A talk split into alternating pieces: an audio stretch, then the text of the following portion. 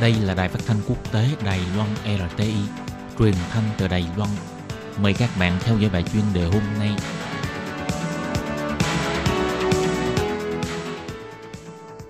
Thúy Anh xin kính chào quý vị và các bạn. Chào mừng các bạn đến với bài chuyên đề ngày hôm nay. Chuyên đề hôm nay có chủ đề là Người bảo hộ cho bệnh nhi cần chăm sóc đặc biệt. Bệnh viện Cựu Chiến binh Đài Bắc đánh dấu kỷ lục thay gan cho bệnh nhi nhỏ tuổi nhất. Và sau đây mời các bạn cùng lắng nghe nội dung chi tiết của bài chuyên đề này.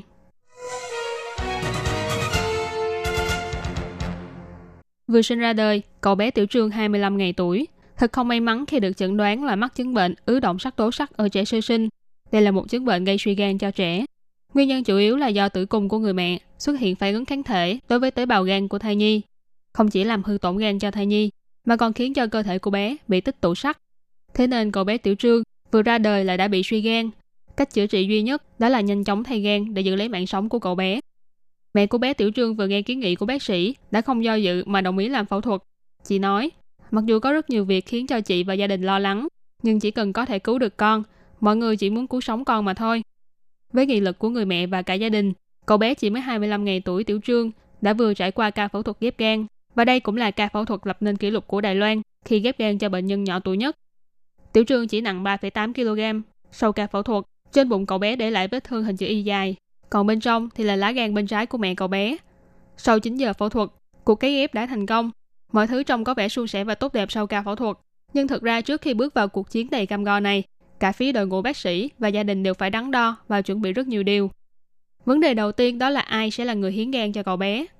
Bố của cậu bé tương đối lực lưỡng, sức khỏe cũng khá tốt, thế nên anh đã tức khắc đề nghị được hiến gan cho con, nhưng đã bị đội ngũ y bác sĩ khuyên giải và ngăn cản, bởi vì trên thực tế, gan của anh không thể nào để vừa vào trong bụng của cậu bé.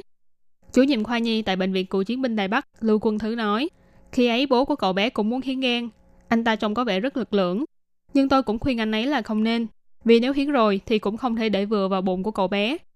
Sau đó tôi đã đến nói chuyện với người mẹ, lúc ấy còn đang ở cữ sau khi sinh.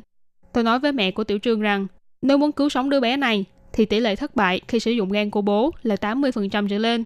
Làm như vậy không có ý nghĩa gì cả.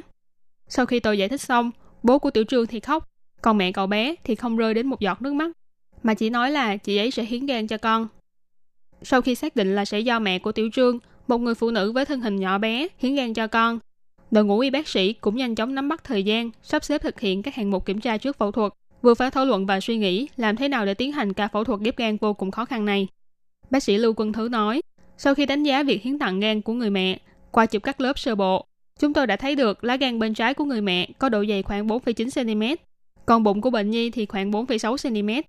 Cho nên chúng tôi nghĩ rằng có thể sẽ để vừa.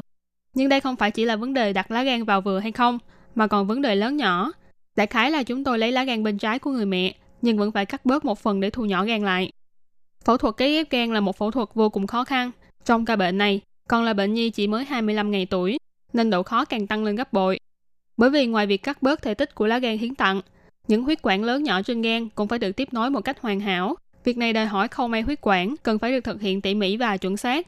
Hơn nữa bệnh nhân là trẻ em, thế nên chỉ cần xảy ra hiện tượng xuất huyết nhẹ là cũng có thể khiến cho huyết áp của bệnh nhân giảm nhanh chóng, tăng độ khó của ca phẫu thuật lên thêm nhiều bậc. Sau 9 giờ phẫu thuật, đội ngũ y bác sĩ đã thành công cấy ghép gan của người mẹ sang cho cậu bé Tiểu Trương, nhưng do phổi cô bé vẫn còn bị ảnh hưởng, thế nên sau phẫu thuật, Tiểu Trương còn phải đeo máy thở suốt 6 ngày. Mặc dù vậy, nhưng cậu bé Tiểu Trương vốn thoi thóp và trong tình trạng ngàn cân treo sợi tóc, đã dần chuyển sang trạng thái ổn định. Và 1 tháng sau cuộc phẫu thuật, Tiểu Trương đã có lại sức sống như một đứa trẻ sơ sinh bình thường.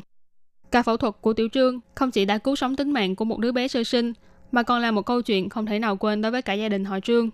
Thế nhưng đây chỉ là một công việc thường ngày đối với những y bác sĩ của bệnh viện. Mặc dù đã đánh dấu kỷ lục Đài Loan khi thành công cấy ghép gan cho bệnh nhân nhỏ tuổi nhất, nhưng trên gương mặt của bác sĩ Lưu Quân Thứ lại không tỏ vẻ quá vui mừng. Ông chỉ bày tỏ rằng đây là công lao của tất cả những y bác sĩ đã tham gia vào ca phẫu thuật này, bao gồm đội ngũ y tế của Bệnh viện Đại học Thành công luôn chăm sóc cho bệnh nhân trước ca phẫu thuật, và các y bác sĩ từ nhiều khoa khác nhau của Bệnh viện Cựu Chiến binh Đài Bắc đã cùng phối hợp để tạo nên thành công này. Bác sĩ Lưu Quân Thứ nói, công việc của người bác sĩ vốn là cứu người, đồng thời cũng hy vọng có thể mang được những thành quả y tế với biết bao tâm huyết và nỗ lực của những người làm ngành y Đài Loan đến với thế giới. Các bạn thân mến, vừa rồi là bài chuyên đề ngày hôm nay do Thúy Anh biên tập và thực hiện. Cảm ơn sự chú ý lắng nghe của quý vị và các bạn. Thân ái